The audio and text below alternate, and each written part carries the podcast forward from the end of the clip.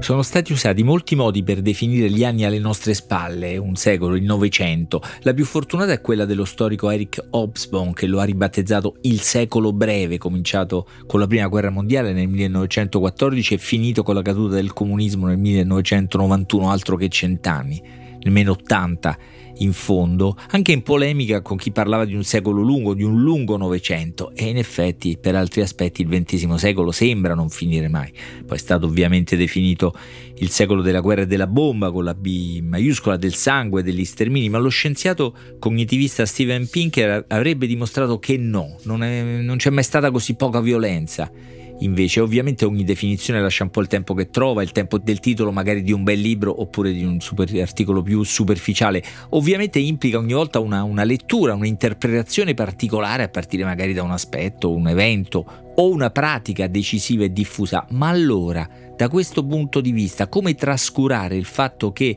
è stato il secolo in cui la gente, volente o nolente, si è più messa in movimento, in massa, da un luogo all'altro.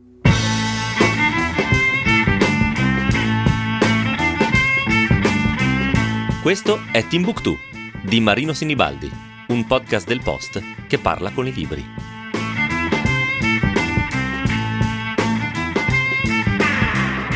E infatti si intitola Il secolo mobile, il libro di Gabriele del Grande, un reporter, anche attivista sul tema delle migrazioni, ha fondato Fortress Europe, il primo osservatorio sulle vittime della frontiera che ha scritto, come dice il sottotitolo, la storia dell'immigrazione illegale in Europa, una formula interessante, un sottotitolo impegnativo diciamo, perché è una storia, è vero, un'ampia storia, concreta, ben oltre il limite del secolo, dei cent'anni, che tratta, racconta aspetti eh, diversi. E poi perché usa questa formula, no? immigrazione illegale, che potrebbe suscitare qualche meraviglia, qualche stupore, qualche sospetto, persino invece del tutto adatta a un fenomeno enorme, indagato da molti punti di vista, raccontato con attenzione e possiamo dire con empatia, ma che le leggi, gran parte delle leggi dei paesi coinvolti rendono clandestino, per legge dunque illegale, il sottotitolo forte, dunque ma eh, vero. Il Secolo Mobile è un libro vasto, quasi 600 pagine, è molte cose insieme, anche in fondo l'esposizione di un programma, di un progetto ampio di accoglienza che parte da un accoglimento, un riconoscimento fondamentale, quello del diritto universale al movimento, alla mobilità e dunque da questo punto di vista è un'utopia che però Gabriele Del Grande cerca di rendere operativa, per così dire, nelle ultime pagine dei libri che sono un po' l'esito di tutte quelle precedenti, perché è anzitutto e soprattutto una storia, la storia di un secolo europeo e non solo europeo, alla luce di questa, di questa pratica, di questa tendenza a muoversi, eh, fuggire, cercare altrove, una storia dettagliata e anche sorprendente perché è piena di cose poco raccontate. E poi la cronaca paziente e critica di quello che è avvenuto negli ultimi decenni, della tormentata, faticosa e anche sanguinosa, visto il numero delle vittime, costruzione di una modalità di accoglienza limitata e respingimenti generalizzati, eh, diciamo così, che non comincia oggi ma ha un inizio. Non è sempre stato così, non sono sempre serviti i passaporti, le frontiere non hanno avuto sempre la funzione che hanno ora. In questa, come in altre storie de- del secolo, alle nostre spalle ha un ruolo fondamentale la prima eh, guerra mondiale scrive Del Grande, le cose avevano cominciato a cambiare con lo scoppio della Prima Guerra Mondiale. Per motivi di sicurezza nazionale, uno dopo l'altro, i paesi belligeranti avevano ripristinato l'obbligo dei passaporti caduti in disuso 50 anni prima. E sì, perché a partire intorno al 1860 i passaporti, che poi erano delle semplici lettere di autorizzazione all'espatrio, erano caduti in disuso. Le frontiere tra le nazioni europee, i loro imperi, l'America erano praticamente rimaste aperte per mezzo secolo. Con la Prima Guerra Mondiale le cose cambiano. I passaporti tornano ai quali per la prima volta doveva essere allegata anche una fotografia del titolare. Finito il conflitto, il tema del ripristino della libertà di movimento era arrivato al tavolo della conferenza di pace di Parigi del 1919, ma tra le delegazioni dei 35 stati europei, americani più Cina e Giappone erano prevalse le preoccupazioni di carattere securitario. L'obbligo dei passaporti era stato normalizzato e l'epoca della libera circolazione planetaria definitivamente archiviata. Poi in realtà la prima guerra mondiale come la seconda fu uno dei grandi fattori della mobilità, eh, prima ancora che per i grandi, enormi spostamenti tragici, spostamenti di popolazione che ogni guerra comporta e ogni trattato di pace poi provoca perché le potenze coloniali richiamarono grandi masse di reclute dai loro possedimenti. Per esempio nella seconda guerra mondiale Londra aveva mobilitato la bellezza di 2 milioni e mezzo di indiani, 375 mila africani, 16 mila afro-caraibici, in sostanza era praticamente l'equivalente della totalità dei coscritti inglesi, quelli della madrepatria, diciamo così. Parallelamente si accende o si ravviva quella che Stefan Zweig già allora definiva la malattia intellettuale ed epitemica del nostro tempo, cioè la xenofobia. E sì, perché la storia di Gabriele eh, del Grande è da un lato quella dei movimenti, gli spostamenti, le migrazioni, dall'altro del sorgere parallelo di nuove forme di razzismo, di paura e disprezzo dell'altro, neanche troppo parallele per la verità, perché alla fine migrazioni e razzismo sono destinati a incontrarsi, in qualche modo a generare le politiche securitarie di demonizzazione, di chiusura di cui si parlava. Eh, sono le guerre d'altra parte a generare masse di profughi che pongono il problema del tutto nuovo del diritto d'asilo, valore e principio che conosce per tutto il secolo vicende particolari anche eh, grottesche. Eh, qui devo avvertire che questo è un libro tutt'altro che teorico e puramente saggistico, invece pieno di storie anche personali, di vicende concrete, alcune indimenticabili per la loro epicità o, o drammaticità, altre così dimenticate da risultare praticamente inedite. Mi ha colpito in mezzo a tantissime, saltando diciamo da un'epoca all'altra, quella in mezzo a tante barche in mare o esodi da terra, quella mm, spettacolare se vogliamo, eh, a lieto fine peraltro, lo dico subito, di Illi Bodinsky. Siamo nell'Albania del maggio 1990, a bordo del suo vecchio camion, un Liaz di fabbricazione cecoslovacca, alla fine salirono in 40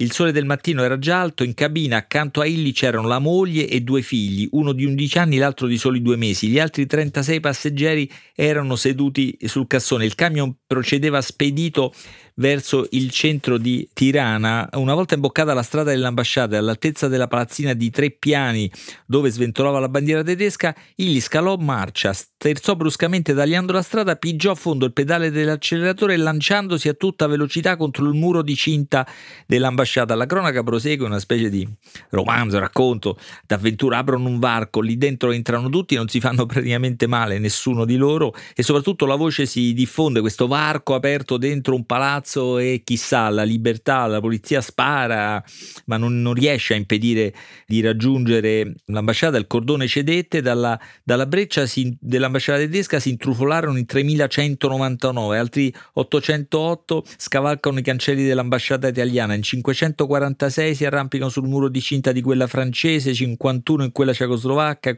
altrettanti in quella polacca, ungherese, decine in quella greca, poi c'è l'elemento grottesco, poveretti, perché qualcuno fugge all'ambasciata all'ambasciata cubana e cinese, ma vennero ovviamente immediatamente riconsegnati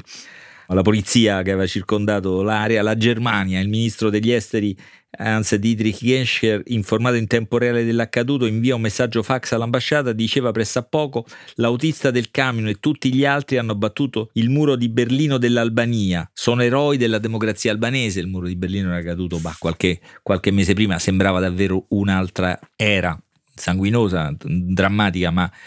piena di, di speranze, di sogni. Ecco, sono anche storie eh, di, di coraggio, no? di, di, iniziativa, di vitalità, verrebbe da dire. La mobilità è figlia della disperazione, ma anche frutto di iniziativa, è frutto, esempio di, di un desiderio a non arrendersi, di non accettare il proprio destino. Lo dico perché è proprio ciò che dovremmo, a partire dalla nostra cultura occidentale, diciamo così, favorire, incentivare, apprezzare oltre alle guerre e alle rivoluzioni, anche quelle fallite come le primavere arabe che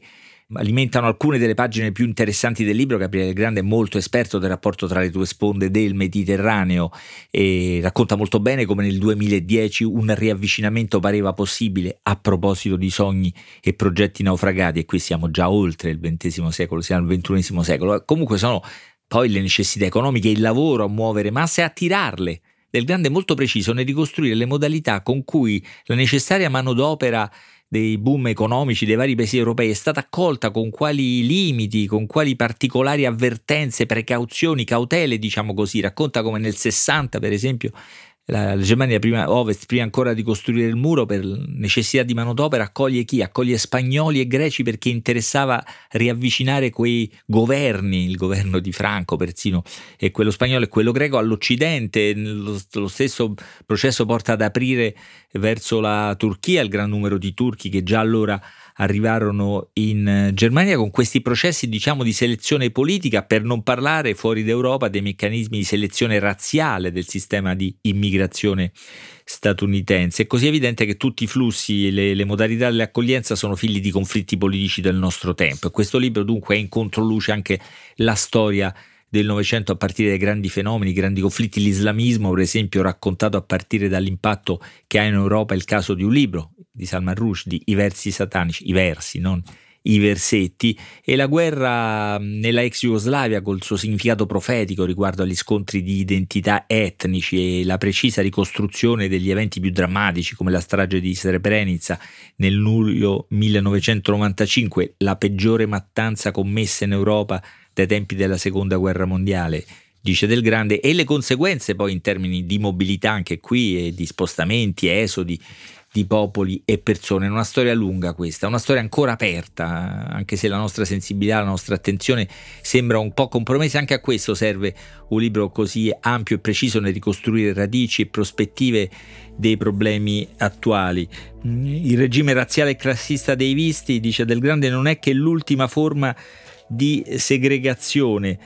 legalizzata ancora in essere nel mondo moderno. Il problema è che l'abbiamo talmente introiettata da non vederla più e fa degli esempi con le parole che usiamo come clandestino, extracomunitario, immigrante solo in alcuni casi, non per tutti gli stranieri. Il secolo mobile, il libro di Gabriele Grande, non finisce qui, le ultime pagine contengono una proposta seria, radicale, coraggiosa che andrebbe letta e discussa, ma dopo aver conosciuto quello che c'è prima, dopo aver conosciuto la storia che ha portato qui, dopo aver conosciuto le, la realtà di un fenomeno che tendiamo a ridurre o amplificare per ragioni ideologiche, ma non a conoscere come permette invece questo libro, non a capire. Scrivete a timbuktu-ilpost.it